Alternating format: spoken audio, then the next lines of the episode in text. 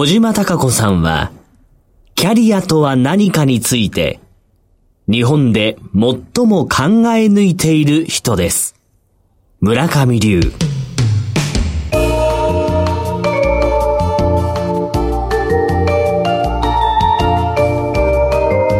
小島鈴木のダイバーシティプラットフォーム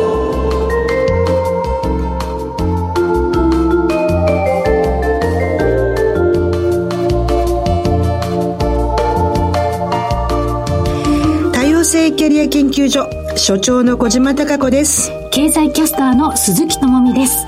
今日は春分の日。小島所長春の訪れを前に小島所長の地元の埼玉がここしばらく本当に盛り上がっていましたよね、はい、映画「飛んで埼玉」が大ヒットという1か月でした。飛んで埼玉はですね、えー、テレマエロマエの監督がやっているので、はいはい、壮大なギャグ。散りばめられてますね。とことんくだらないことを真面目にやっているっていう面では良かったし、ねはい、見てる側のね一体感。埼玉県の中の申し訳ないんですけど埼玉県の映画館で埼玉県民だけで見ることが楽しいですね。それはちょっと他の方々。埼玉県の映画館で見たんですけど、はい、分かるの？みんながしょうもない埼玉県民しか分かんない小さな小ネタで喜び合う、ええ、もうね自虐ネタっていうじゃないですか。はい。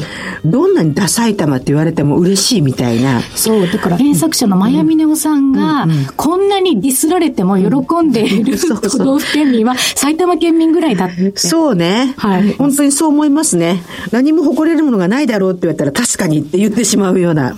地域ネタってこうやって盛り上がるじゃないですか、うんうん、そういう自分の身近な地域っていうこともそうなんですけれども、外を見るってことも大切だと思うんですけれども、小島所長はまあいろんな海外をね、ここ数ヶ月でも訪れてるとい。うことで。はい、この後のコーナーでね、エミさんともお話をするんですけど、インドにやっぱ今年行ってこようかなと思います。前々から小島所長は行ってみたいな、はいまあ、行ってみたいんですけどね、なんかね、聞く話がね、毎回ね、すごい脅しばっかり受けてたので。一番衛生的な面そうなんですよ。それを言ったら、毎月インドに出張に行ってる方にですね、ええ、インドに1ヶ月行くと必ず10キロ痩せるっていうので、え、私はインドダイエットで、わかった行きますって、ね。意外に馴染んでしまったりとかあるかもしれないですけど。ね、びくともしませんでしたって言ったらどうしようかと思います。なるべく若い時に異文化に触れる、それから居心地の悪さとか違いを知るってことはすごい重要だと思うんですよね。うん、居心地の悪さね。あとね、海外から帰ってくると日本の良さが染みるじゃないですか。むちゃめちゃですよ。今回、やっぱり長かったんですよ。一緒に行った方が、レンチンのご飯を持ってきてた。今まで私日本食を持っていくっていうことが一度もなかったんですけど、ええ、今回ね、もう涙が出そうなぐらい 日本のご飯と佃煮、最高でしたね。うんニューヨークもレンチンご飯10食持ってきますけどね。持ってくんです持ってきます。はい、向こうの食も味わいつつ？そうです。日本食っていうのはすごく繊細で、素晴らしいので、授業をされてる方にあのついてっていろいろ見てくると。日本の食材だとか素晴らしいのでね。ではい。旨味っていう表現は日本食にしかない、ねうん、そうですね。うん。なんでその涙が出るぐらい日本食美味しいかっていうと、いろんな味があるんですよ、日本は。結局、海外に行くと、割と味が決まってるでしょ。決まってますね。うん。それがね、苦しくなりますね。なるほど。はい、今後外に出ながら体験していくということになると思うんですけれども、そのあたり、この方にお話を伺うと、より興味が深まるということだと思うんですが、今回もヒューマノミクスアベニューのコーナーでは、グローバルエコノミストのトルコ出身のエミン・ユルマズさんをゲストにお迎えいたします。もう毎日のようにテレビで見ません？エミンさんとはね、3年越しぐらいになるんですけど、エミンさんほどの方はメディアが引っ張りだこになるよって、一応予言しときましたけど、ものすごいスピードですね。毎日のように曜日代わりでいろいろなテレビ局の番組に出演されてます、ね。うんね、なので、このヒューマノミクスアベニューを持てるってことは最高にありがたいですね。ありがたいですね。ねそしていつものように高橋愛子の不動産何でも相談室のコーナーですが、実は今回が最終回ということになるんですね。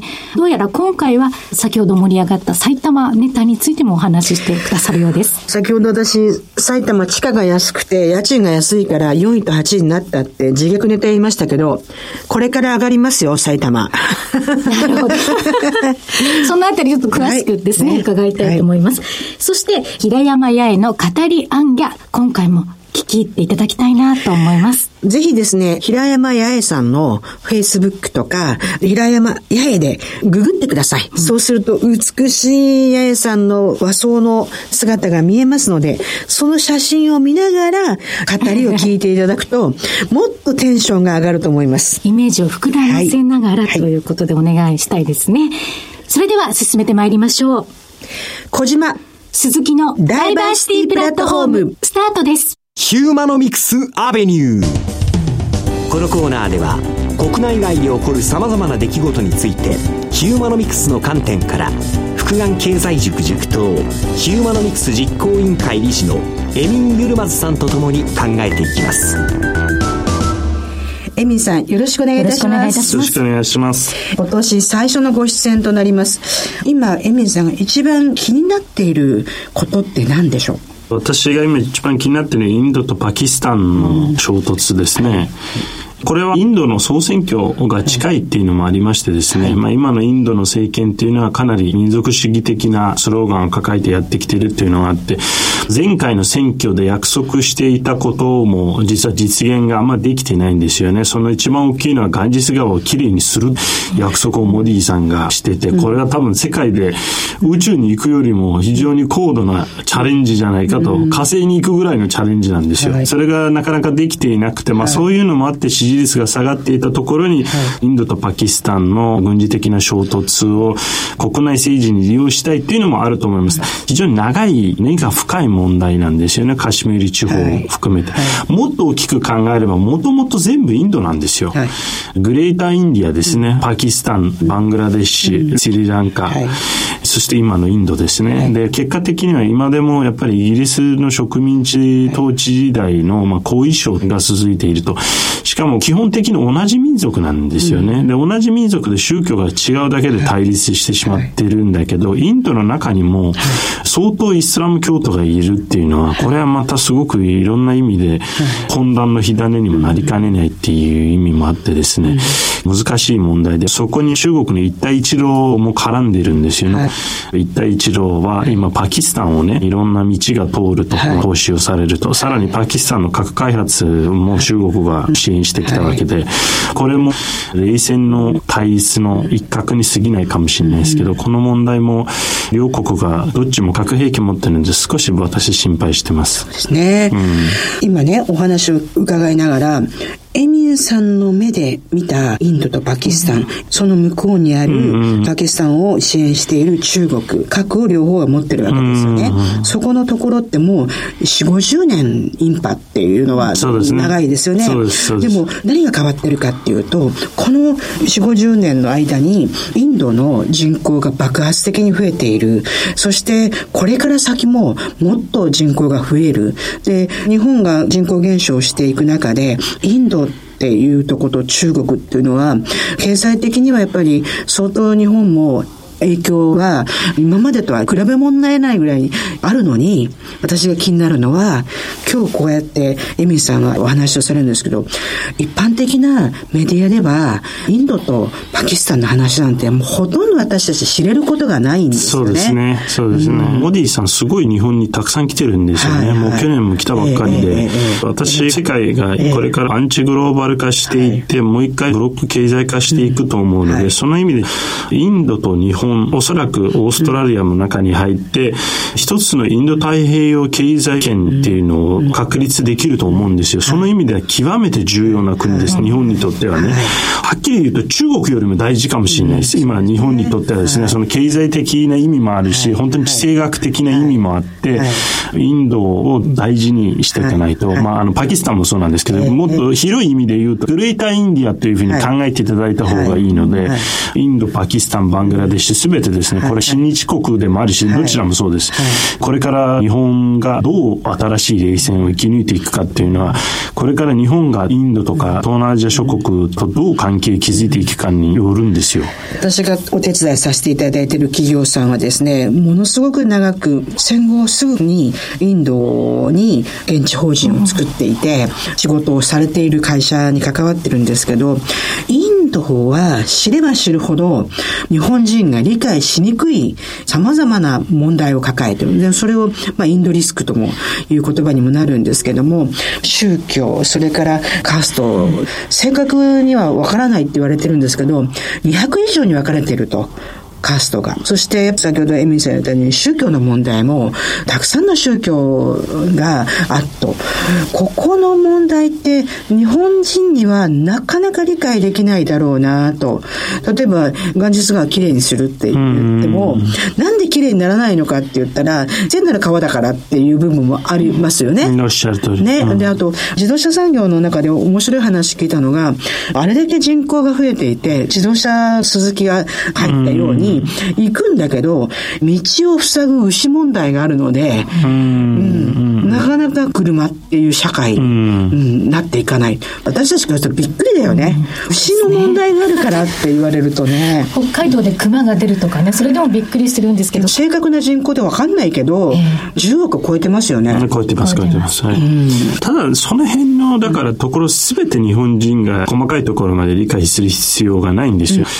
例えばその国のすべてを理解するのと、またビジネスするっていうのはまた少し違う概念であって、政治っていうのはまた違う概念であって、そういう意味で、実際鈴木の浜松工場も行ったことがあって、そこにあの資料館もあって、実は戦前からインドとか東南アジアと仕事をしていたと。これはもともと織物の機械を作ってる会社だったんで、現地の人たちとビジネスするっていうノウハウが身についてるわけで、必ずしも鈴木が全てインドの問題理解してるかっていうと、そういうわけではなくて、そういう必要もないんだけど、戦前からその長い経験を積んで身につけてるっていうのがあるんですよね。それぐらいのことを今からやらなきゃいけないんでしょう、他の企業も。やりたいかどうかは別なんですけど、僕はこれやらないといけないと思います。それは金融マーケットではなく、産業としてのマーケットは、インドはものすごく魅力的だっていう。金融もそうですよ。だって、中国は実態としては、うん、まあ6%とか言ってるけど、あんまり政府が言ってる数字が当てにならないので、僕は中国もマイナス成長に落ちてるんじゃないかと疑うぐらいです、本当にね。で、そうなって、もはや大きなマーケットとして、成長マーケットとして残ってるのは、結局グレーターインディアしかないんですよね。あとはまあ東南アジア一部ですね。で、考えた場合に、東南アジアよりもインドの方がやりやすいかもしれない。それなぜかって言って、実は中国のペネトレーションが少ないからです。ああ、なるほどね、うん。中国との対立関係にもあるので、ミャンマーがね、一時期話題になって、ミャンマーって本当に日本人にとって魅力的なマーケットかって言って私調べたところ、2017年末でミャンマーで登録して日本の企業の数っていうのは数百社しかありません。一方で中国企業の数っていうのは4万社以上あります。つまりもう中国はすでに入ってるんですよ、そこは。で、今から日本が入っていくことは可能ではあるんだけど、極めて難しい。中国はパイプラインも作っているし、ミャンマーの GDP 以上のお金を落としてるわけ。そう考えた場合には投資効率が悪いんですよ。インドっていうのはそういう意味ではまだまだ中国のペネトレーションが少ない上にさらにまた違う文化圏ですから中国入っていきにくいかもしれない。日本がやりやすいんじゃないかなと思いますね。ということは今のエミンさんのお話を聞くと、グレートインディアっていうそのインド圏のところは、実は中国とある意味対立しているので、日本が入りやすいってことですね。そしてもう一つは宗教的な問題も日本人ってそこに関してはフレキシブルじゃないですか。そうですね。ね、イスラムの方たちのこれ食べちゃいけないっていうのを認めることはできるけど、日本人は何でも OK なんで。そう、日本人はそうですね。ねなので、日本が入っていくには非常に行き場所があると。そうです。ね。私はまだインド行ったことなくて、今年ね、インド行こうかどうしようか今悩んでるとこなんですよ。はい、行った方がいいですそうですか。インドの人たちが日本を受け入れがいいと。うん、要は、東南アジアなんかも毎年行っていろいろ思うんですけど、親日国っていうところとやってる企業は仕事がうまくいってますよね。うん、そうですね。それはあると思います。なので、そういう面では、インドっていうのはこれから、もうちょっとね、メディアもね、そうですね。すみません、勉強不足で、インドの総選挙があるってことを今初めて知りました。そうなんですよね。なかなか報道しないというか、なんかメディア側も詳しくないから苦手意識もあるのかなって。いや、おっしゃる通りだと思います。私、自分の研究がね、東南アジアで働く日本人っていうことで、毎年東南アジアに行ってて、分かったのが、日本人って欧米アングロサクソン系のところに憧れとか、畏敬を持っていたので、ちょっとアジアをね、馬鹿にしてたじゃないですか。でも、もう追い抜かれそうですよ。追い抜かれてることが、まず一つは学校教育。エミさんのおっしゃるように、国際センスかな。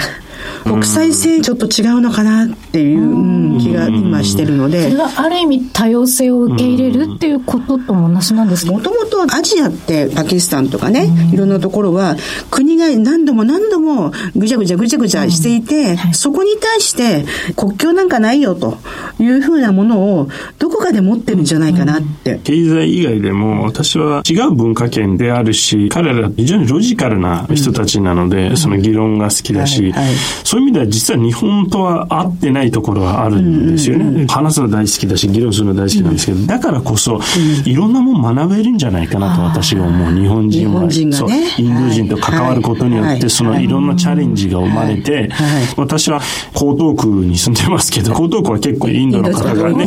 はもうインド村ですからね。そうですよね。学校も充実してインド料理屋さんもすごい増えてきてて、彼らも別に必ずしも日本が生活しやすい国じゃないと思うんですよ。で、彼らは彼らで、まあ、日本に適応していっているし、少なくともメンタリティとしてはね、日本に近い人たちではないので、でも逆にだからこそいろんなもん覚えられるんじゃないかなと、接触することによっていろんなことをお互い身につけることができるんじゃないかなと、特に考え方においてはですね、と思うんですよね。私はこれまた日本人にないものがあるのでね。なるほどね。実は取ることもまた違うんですよ。私はそこまで議論好きじゃないので、苦手だったりするのもあるけど、でもすごく参考になる時はある。インドの方の話聞いてると、この人たちはすごいロジカルだなっていうのがあるので。あとどうしてもわがままなのかもしれないんですけれども、時間に対する感覚っていうのが、時間を守るとかね、遅刻しないとかっていう感覚って日本人やっぱ特別じゃないですか。すね、海外の方々と接すると、ちょっとズレがあるなって感じることはある、うん、多分海外の方もね、日本人と接することでズレがあると思ってて、実は日本人は確かに時間には厳しいんですけど、スタート時間だけで、終わる時間守らないんですよ、日本人は。なるほど。例えば会議は必ず時間は守って始まるけど、終わりがもう長くなって長くなって、もうものすごい伸びるじゃないですか。その意味で外国人からしてみれば、だったら終了時間も守ってよ、みたいなのがあるんじゃないかなと思います。無駄だよねっていう話も多いです。終わる時間は守らないですよね、日本人は。守った方がいい気がします。新たな気づきでした。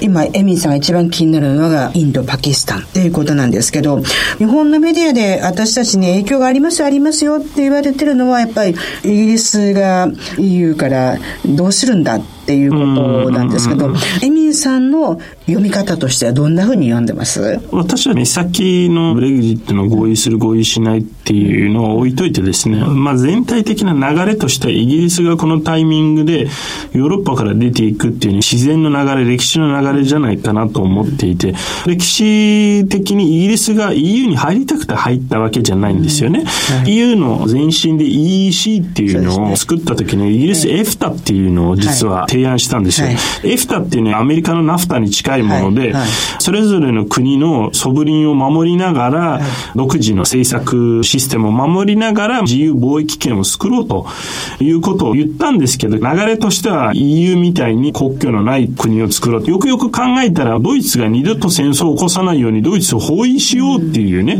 歴史的なミッションがあるんですよ、EU にね。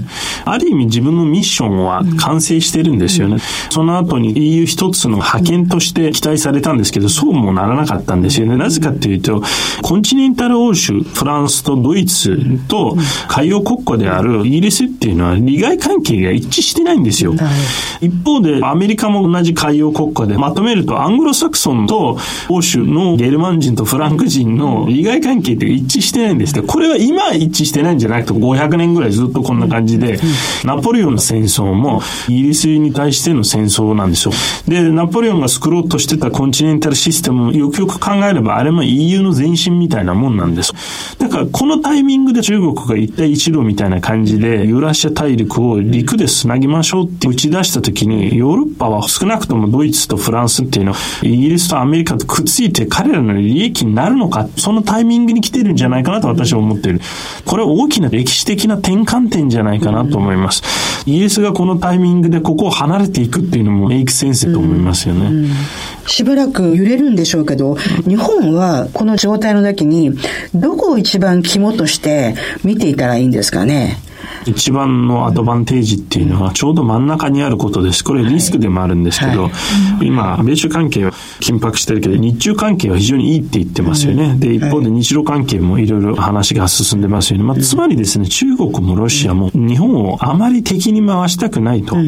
なぜかというと非常に重要な位置にあるからです。と、はい、ことは日本がある意味真ん中にあってちょうどいいスイートスポットにあるようなもんなんですよね。だからこれを理解して、レバレッジにしてうまくやらないといけないですね、日本は。その割には日本って外交が下手って言われてるのは、駆け引きだったり、自分たちの力に対する信頼感がないのかな今の政府なんかは憲法改正することとか、いろんなことで自信を持った国になるのか。私はちょっと回帰的なんですよね。うん、もう一回、日本とアメリカの関係性を見直す時期でもあるんじゃないかね。まあ、あると思いますよ。私もそれも重要だと思います。うん、辺野古の問題なんか、思うんですけど、ある意味犠牲になってるのは沖縄だし、横田とか横須賀とか、まあ首都圏でも未だに米軍基地があり、そこで日本を守ってもらってんですって言うんですけど、日本が軍隊持ってないからそういう問題じゃないはずなのに、そこにすり替えてるのをきちっと国民が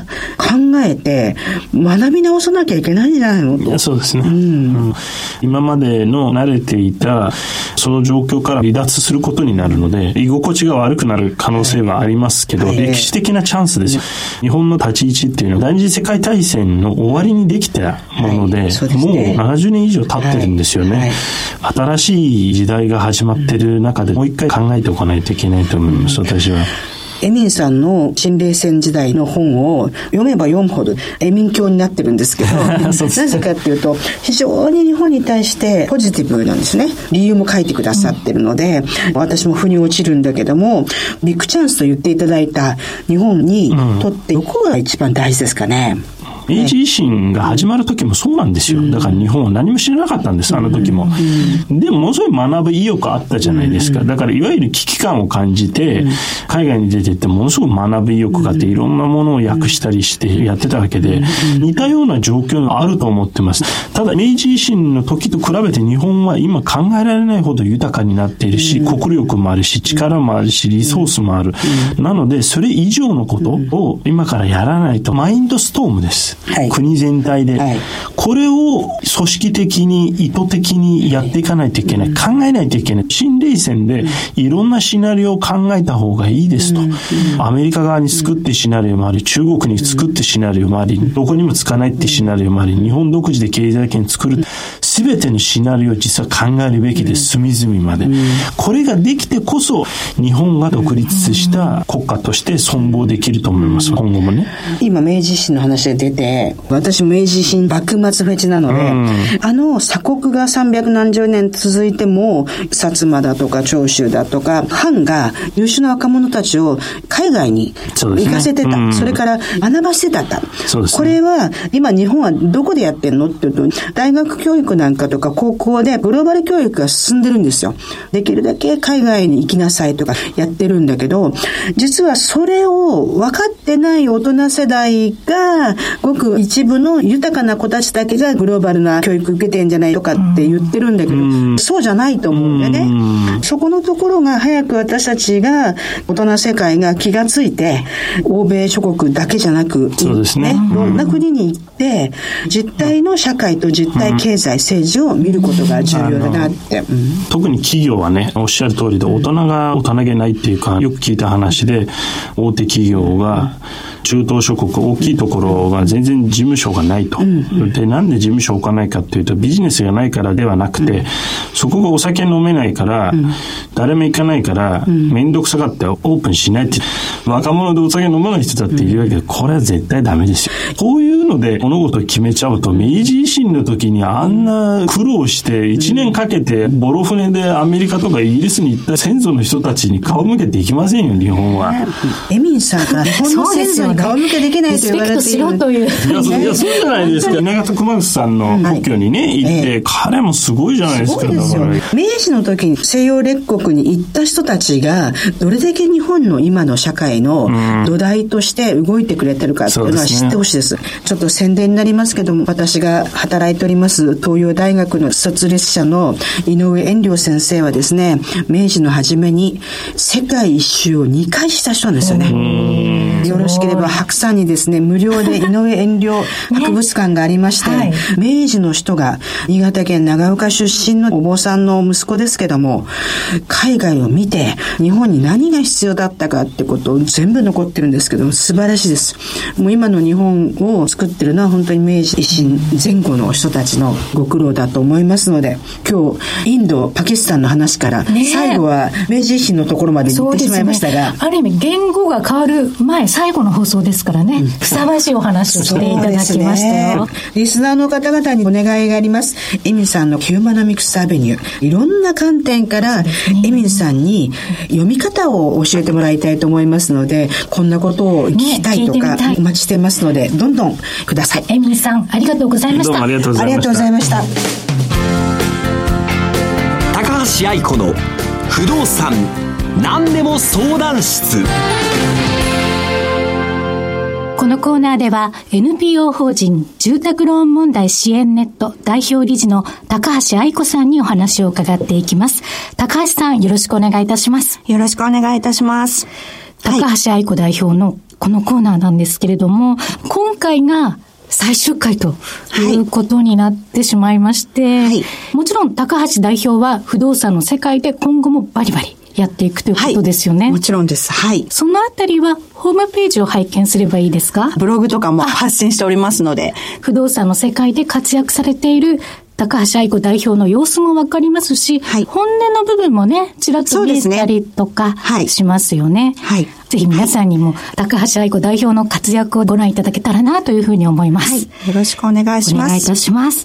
世の中的には、まもなく新年度を迎えるということで、はい、新たな出発の時期とも言えるわけですね。はい、卒業であり、また出発の時期でもありということなんですが、はい、この時期、今、専門家のお立場から一番気になることですとか、リスナーの皆さんにぜひとも伝えておきたいことってどのようなことになるんでしょうか？はい。NPO 法人住宅ローン問題支援ネットという活動をさせていただいてまして、まあ、住宅ローン問題全般の無料相談ですとか、セミナー活動ですとか、執筆活動を行っているんですけれども、まあ、私のライフワークで、ライフワーク。普段はバリバリの不動産屋でもあるんですね。ドラマで家売る女。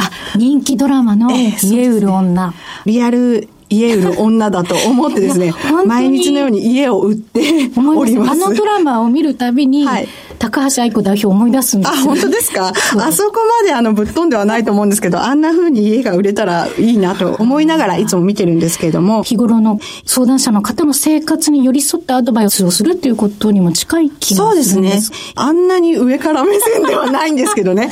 で、今ですね、不動産業界っていうのは今繁忙期なんですよ。お客様が多い時ですね。いつぐらいからいつぐらいまで大体ですね、12月から3月、まあ4月の移動の多い時期、新年度を迎えるにあたって家を買いたいとか、家を借りたいっていう方が1年を通じて一番多い時期なんですね。やっぱり新たな生活に向けてということですね。はい、そうです。そんな中で家を買いたいっていう方のご相談が多いんですけれども、一番多い質問っていうのが、オリンピック前に買うべきか、後まで待つべきかっていう相談が非常に多いんですね。今は高くてちょっと手が出ない方が多くて、オリンピックまで待てば下がるんじゃないかなっていうふうに皆さん思ってるんですよ。通に考えると、ええそんなイメージを持ちます。確かに都心部のマンションですとか土地は高騰していて、郊外の場所なんかも高くなってしまっているっていう状況なんですね。その原因が、オリンピックが決まった、まあ、数年前から徐々に徐々に上昇していって、低金利の影響で、低金利時代に住宅を購入しちゃえっていう方がそうですね。そういう需。要がかなり多くてですね。不動産業者の土地ですとか、マンションの仕入れ、価格がかなり上がってきているんです。仕入れそのものが。そのものが上昇してきて、競売不動産もかなり高騰しているという現状があるんですね。そうなりますと、市場に出てくる価格も、仕入れの価格は高いので、ええそれに比例して高くなっているっていう現状で、大体ですね、オリンピックが決まる前の1.5倍から2倍近くは全体的に上がってるんじゃないかなというふうに。数年でってことですよね。そうですね。数年で上がりました。2倍に？そうです。その分、金利は非常に安いので、ちょっと前のバブルの時期とかバブル後の金利の高い時期っていうのがあったと思うんですねすが、。金利も価格そのものも高くて手が出せないというね、買えそうですねないという。。その後にちょっと価格が安くなった時期があったんですけれども、そういった時でも、だいたい2%から3%くらいの金利だったので、ええ総合的に考えると、今金利が安いので、ちょっと高くても、そんなに損はないのかなっていうふうに思うんですね。あ、そうですか。ええ。ただ問題なのは、買った時が高いので、売りたいっていざなった時に、オーバーローン状態になって、売るに売れないっていう状況に陥るのが、ちょっと大変だなっていううんあなるほどふうに思うんですね。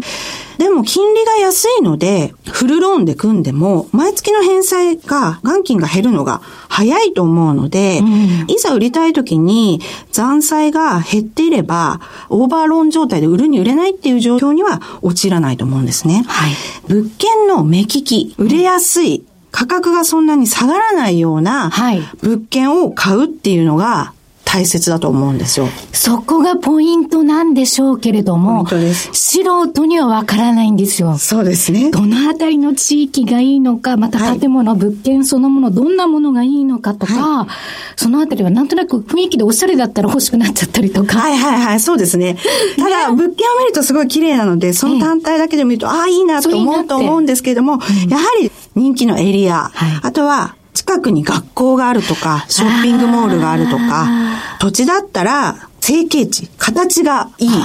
正方形だったり、長方形だったり、あと、道路付けっていうんですけれども、前の道路が広いとか、南側にバルコニーが向いてるとか、道路って国道とかの近くだとやっぱり騒音がうるさいとかってそうですね。国道とかだとちょっと音の問題とかがありますけれども、はい。あんまり細い道路だと車が入りづらかったりとか、建て替えるときにセットバックって言ってちょっと下がんなきゃいけなかったりとあか、ー。そういったいろんな不動産の価値がなるほどわかるものがあるんですが、自家用車をお持ちの方なんかは特に普段使うことが多いでしょうから。そうです出ね。入りしやすい道路が必要ですし、あと緊急車両なんかもね、いろいろと今後の生活を考えていくと、はい出入りしやすい道路のがいいそうですね。後々売りやすいということですよね。なるほど駅からの距離うんか。そういったことなんですけれども、うん。バスで行かなきゃいけないような場所だと、ちょっと人気がなかったり、ただ、ショッピングモールがあったりすると、ちょっと人気があったりとか、いろいろありますが、そこら辺の目利き重要だと思います。でで毎年出てるんですけれども、住みたい街ランキングっていうのが出てまして、皆さん気にしてますよ、そうですね。で、ランキングもちょっと変わってきてるんですよね。関東が注目されてしまうので、はいここでも関東についてですね、ですね伺いたいんですけれども。そうですね。住みたい街ランキングが、過去1位が吉祥寺。一昨年ぐらいまでそうですよね。そうです。ずーっと吉祥寺が1位を1位でしたよね取っていたんですけれども、ええ今年は変わりまして、はい1位が横浜。で、2位がずっと上位にランキングしている恵比寿。で、3位が吉祥寺。で、4位が大宮。大宮。そうですね、大宮。埼玉県の大宮市ですよね。そうですね。そうです、そうです。大宮はやっここ2ぱり年ぐらいで急上昇してるんですけれども。そうですね。大宮はやっぱり。大宮が入ってきてますねえそうですね。5位は新宿。ちょっとですね、変わってきているんですが、住み心地ランキングっていうのが出てまして、住みたい街は住んでみたいなっていう願望を寄せている街ランキングですよね。えそうですね住み心地っていうのは実際に住んでいる方々がそうですどう思っているか。そうです。これがですね、結構参考になる情報かなって思うんですけれども、ええまず第1位は疲労。住みたい街ランキングの横浜は、40位なんですね。えー、で、疲労がトップ？はい。吉祥寺は、実は70位なんですよ。で、2位は市ヶ谷。いい場所ですよね。広尾も市ヶ谷も。これもええなんかそうですね。3位が、横浜の地下鉄のブルーラインの北山田。北山だ。有上ですね。賃料も価格も安いと思います。そうなんです横浜駅とかに比べるとですね。4位が南阿佐ヶ谷。ここもですね、穴場なんですよ。杉並区役所があったり。申し訳ないですけど、端っこそうです。中堅の荻窪の一個手前で。そうですすいい街です。住みやすいんですね。あとは、これがちょっと驚きなんですが、つくばエクスプレスの柏の葉キャンパス。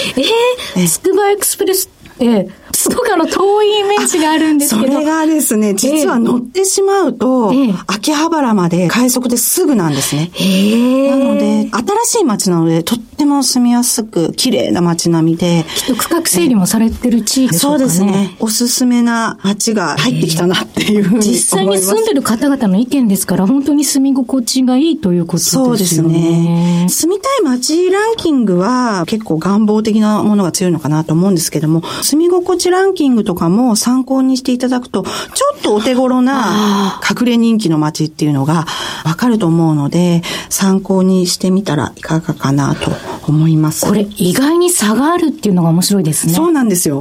吉祥寺とか住んでみたらそんなに住みやすくなかったのかなとか、あと価格がすごい高いと思うので、それのコスパ的なものも入ってるのかなっていうふうには思うんですけれども、こういった面白いランキングもあるので、目利きする上では参考になさってみたらいいかなと思い高ます。橋代表としては、やははい。り住みたい街ランキングよりも、はい。住み心地ランキングを優先して、そうですね。になるっていうこと？そうですね。住んでる人の意見なので、本当の意見かなっていうふうに思います。このランキングを見ますと、はい私埼玉出身でして、ええ小島代表ももう埼玉あそうですよねはい埼玉なんですけれども、せっかく住みたい街ランキングで、はい4位に大宮が入り、はい。8位に浦和も入ったんですけれども、もう本当に。住み心地ランキングでは、上位に入ってないんですね。そうですね。埼玉県の中で一番上位となっているのが、48位の本川越。そうなんです。これも意外ですよね。行ったことありますか？川越はあるんですあ、けど。本当ですか？本川越、いい街です。すごく住みやすそうな、適度に栄えていて。そこですよね。っていう感じですね。あまり賑やかすぎずに。そうなんですよ住むわけですからね。はいそうですそうです適度に便利さもあって。便利もあってただ生活する上で快適さっていうのもあって。っていうことなんですよね。物価も多分安いのかなっていうふうに思いますね。今月もね、飛んで埼玉という映画があの大ヒットしている中ですから。ですね。本当にあえてはい。伺ってしまうんですけれども、埼玉県のトロ、これ、あ。埼玉市の大宮の近くはい。にあるトロという駅、はいはい。宇都宮線なんええですけれど、はいはいはい。トロがですえね、え住み心地ランキングでええ、87位に入ってる。これは本当にナイスですねと思いました。見た瞬間に思いました。実はトロはすごく穴場です。大宮の次です。ですよね。駅前が結構栄え出してまして、あと大きなショッピングモールができてるんですよ。できてますね。なので、非常に住みやすくて、新築マンションが結構駅前に建ったりしてましてですね。マンションが立ち始めてるんですか？そうなんです。よ。実は交通の面もすごく良くて、価格帯も大宮に比べると安いっていうので、非常に人気なんです。なんで、これはすごいですね。このランキングはかなり、ああの、参考になりますね。そういう目利きというか、はい着眼点が必要なんでしょうね。今おっしゃったように、大宮という大きな町だと高くなってしまうけれども、そこから一つ出るとか、一つ二つ先の駅であれば、そんなに不便さがない中で、価格が一気に下がると。そうですね。はい。なので、大宮から例えばバスで15分とか行くのであれば、一駅二駅離れて駅から近いっていう方が、将来的には売れやすいかなっていうふうに思いますね。それは全国都道府県、どの地域でも言えることなんでしょうね。そうですね。あとは、まあ、駅の周りに何があるかとか、そういったことも重要になってくると思いますけども、ランキングで住んでる人が非常に住み心地がいいっていうのは、とっても参考になる意見かなと思いますので。それは頭に、ご自身の近くの住みたいと思ってる街の不動産屋さんに行った時に、真逆の答えとか、はい、別の物件とかを勧められてしまったりしたらどうしたらいいんですか？ああ、そしたら、それは一つの意見として、また違うところにも意見を聞いてみたらいいかなと思います。あんまり一社に頼んで、その意見を全部聞くっていうのも重要なんですけども、いろんな意見を聞いて、街も実際自分で行ってみて、こういった情報も参考にしてみて、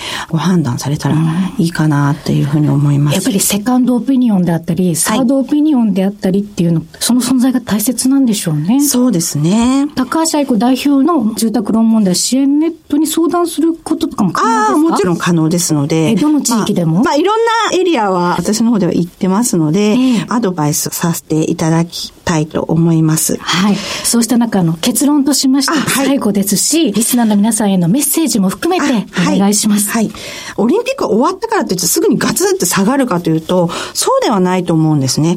逆に、オリンピックが終わった後でも、都心部はさらにオリンピック景気で行動していくと思うんですね。そんなにすぐに下がらないと思っています。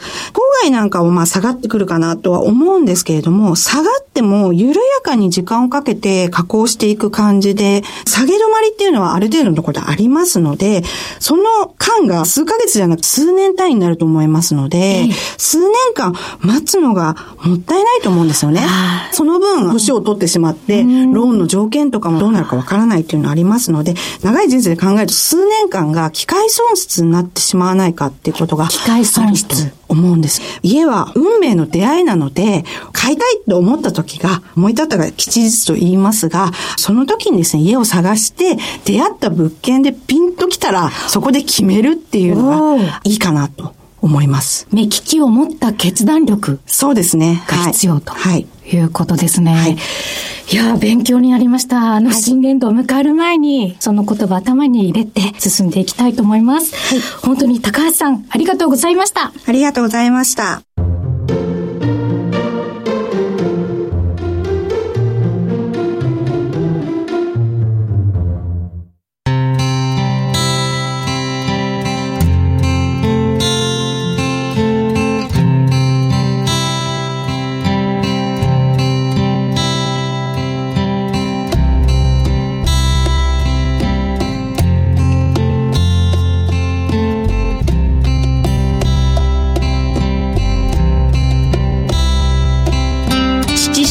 版より小さな人生論3藤尾秀明著。縁を生かす。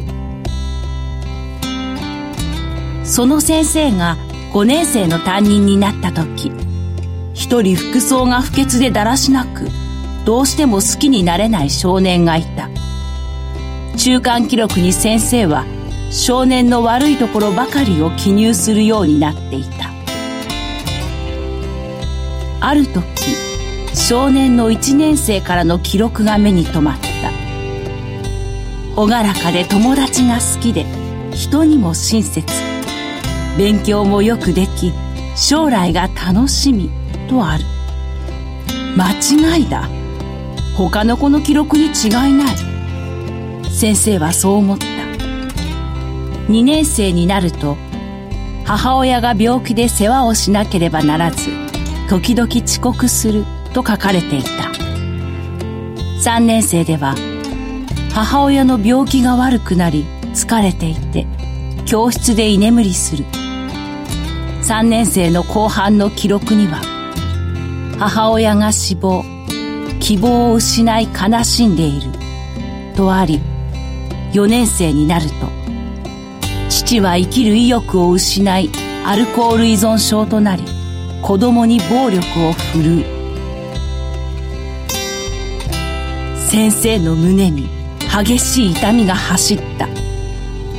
ダメと決めつけていた子が突然深い悲しみを生き抜いている。生身の人間として自分の前に立ち現れてきたのだ。先生にとって目を開かれた瞬間であった。放課後先生は少年に声をかけた。先生は夕方まで教室で仕事をするからあなたも勉強していかない？わからないところは教えてあげるから。少年は初めて笑顔を見せた。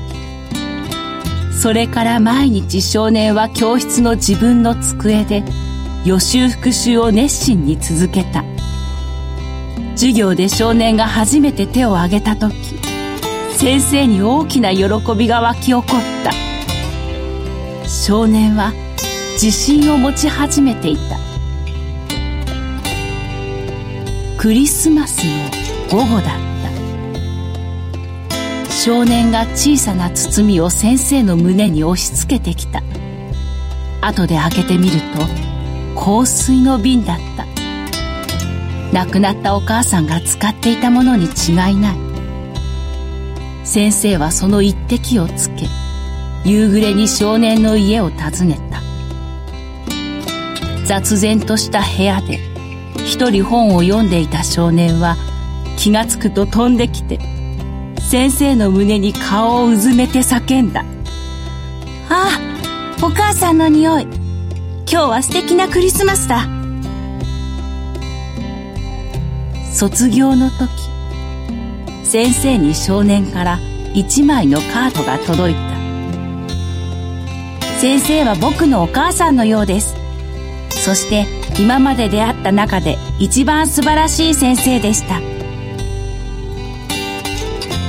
それから6年またカードが届いた明日は高校の卒業式です僕は5年生で先生に担当してもらってとても幸せでした。おかげで奨学金をもらって医学部に進学することができます。10年を経てまたカードが来た。そこには先生と出会えたことへの感謝と父親に叩かれた体験があるから患者の痛みがわかる医者になれると記されこう締めくくられていた。僕はよく5年生の時の先生を思い出します。あのままダメになってしまう僕を救ってくださった先生を神様のように感じます。大人になり医者になった僕にとって最高の先生は5年生の時に担任してくださった先生です。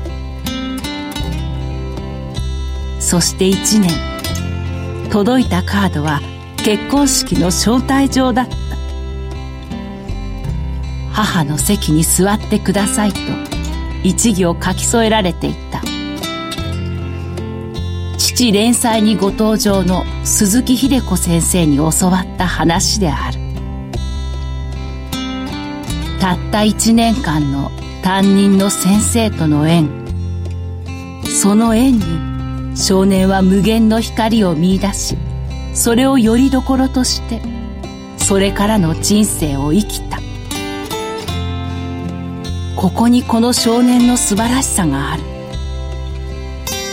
人は誰でも無数の縁の中に生きている。無数の縁に育まれ人はその人生を開花させていく。大事なのは与えられた縁をどう生かすかである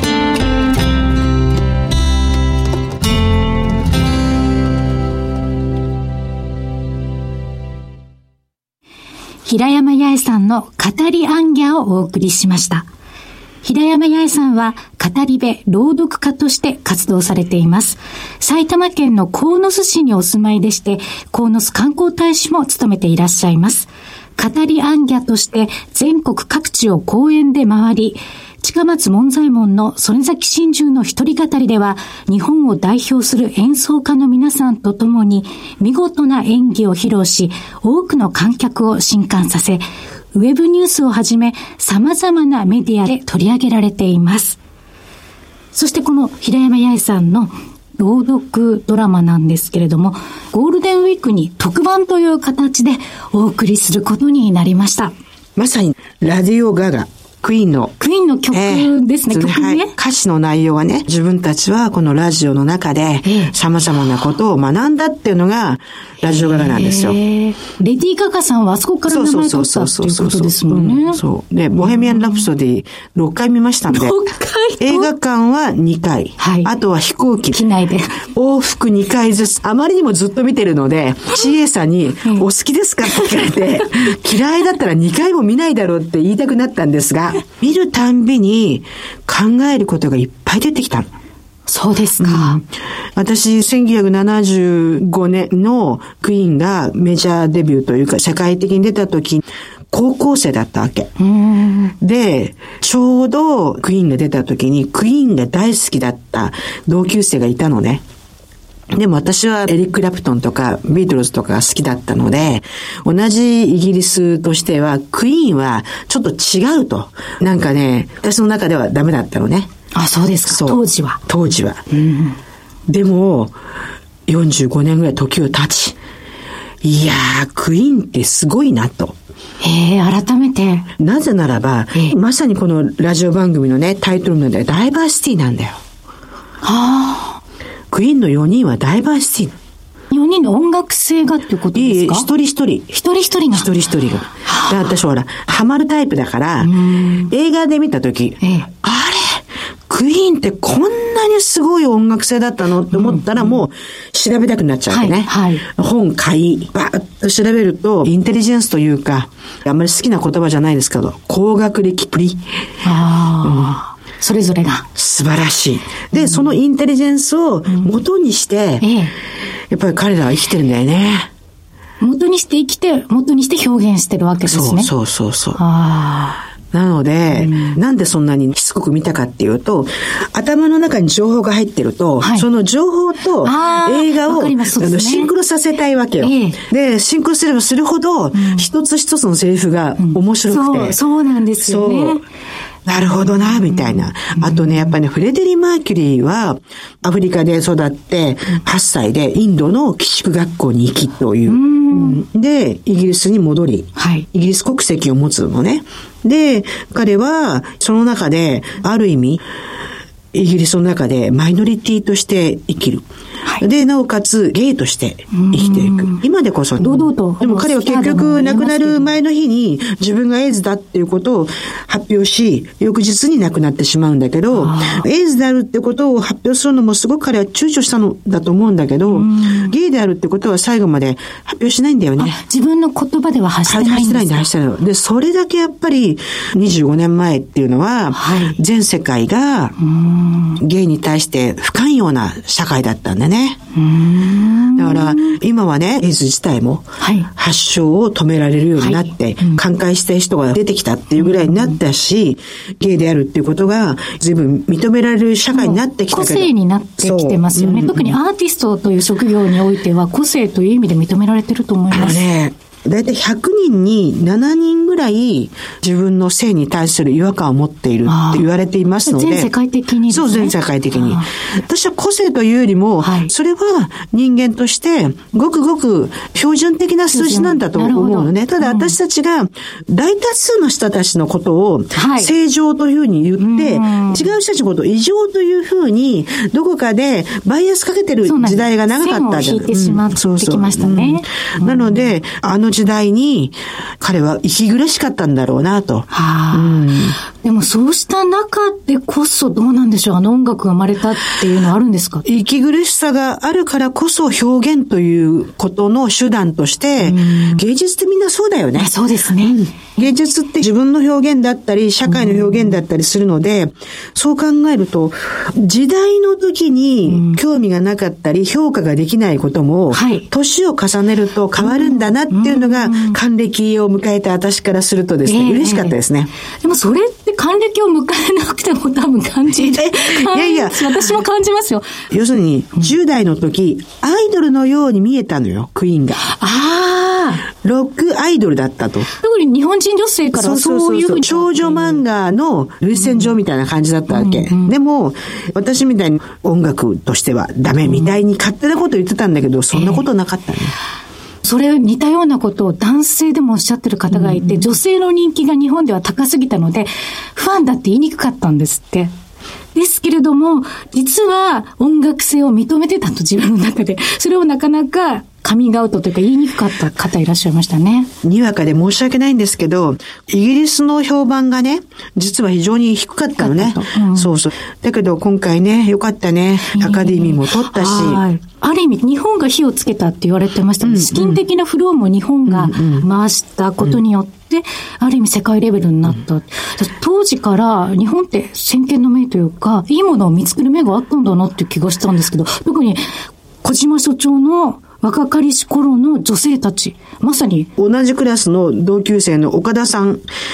岡田さん。岡田さん？はいまあ呼び捨てに岡田岡田って言ったんですけど、髪の毛がね、フレディ・マーキュリーの髪の毛にしてて、え、女性で？そうそうそうそう。はあそれで、1976年に高2だったけど、単身ええ、ロンドンに行ったもんね。そうですか。その当時ね、10代でね、単身でね、バイトして、ロンドン行くって子、私の周りにはいなかったのね。すごいバイタリティ。フレディ・マーキュリー愛だったみたいよ。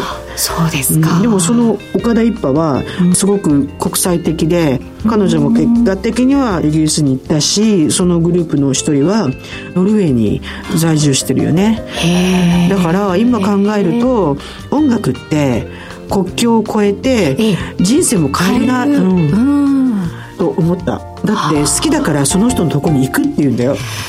すごいことですよね。で私は冷やかに「会えた?」とか言ったら「会うために行ったんじゃないか」って「えー、何しに行ったの?」って言ったら「空気を吸いに行った」っていうの。同じ空気を？そうそうそう。なるほどね。って。でそんなに情熱をかけてるからすんごい英語が上手だったもんねそういうものなんでしょそううね。そうそうそうで歌詞をリアルタイムで分からなきゃ嫌だって言って何事によってもそうなんでしょうね。国際結婚する人たちさ、はい割と最初語学ができなくても、フィーリングで恋愛をしてでそれから言語がっていう人いてそんなもんなのって思ってたら興味からなんじゃないですかね。今回のゲストのエミーさんもクレヨンしんちゃんで日本語を学んだように、アニメから日本語を学ぶっていう海外の方も多いっていうね。そうですね今回私フランスでお世話になった方のお嬢さん日本とフランスのハーフですけども彼女のソルボンヌ大学の同級生の彼氏は日本語ベラベラでしたね。はあ。やっぱりアニメ。うん、あとね日本の声優さんねともさんがねものすごく声優さんに対しては詳しいというか声優をね引き立てるお仕事されてましたけど海外の人たちの日本の声優に対する、リスペクトというか、すごいね。すごいファンですよね。ね。はい。今年の夏ね日本に来るんですよ。知り合いの方が。そうそうそうそう。でもう何せねマニアックよ。声優さんのプロダクションの名前が次から次へ出てくる出てくる。かなり通ですね。ね。すごいなと思ってます。はい。さて、お送りしてまいりました、小島鈴木のダイバーシティプラットフォーム。次回は、ゴールデンウィーク中の放送となります。新コーナーもスタートしますね。はい。定年後研究所、こちらのですね、顧問をさせていただいてるんですけども、定年後っていうと、皆さんのイメージは何でしょう？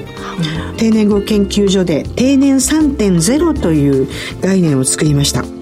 定年1.0昭和の時代は定年を迎えることが良かったここまで来たという時代でした平成は定年後どうやって残りの人生を過ごせばいいのか、非常にネガティブだったと思います。それが定年2.0ですね。2.0ですね。うん、はい。定年3.0、新しい社会が生まれます。定年を迎えることは、100年人生の中で、本当に新しい人生が生まれるんだというポジティブな研究をしている研究所で、所長の徳丸さんをお招きして、はい、定年後研究所でどんなことをやってるのかっていうお話を聞きたいと思っています。はい。ぜひご期待いただきたいと思います。はいということで多様性キャリア研究所所長の小島貴子と経済キャスターの鈴木智美でお送りしましたそれではさようなら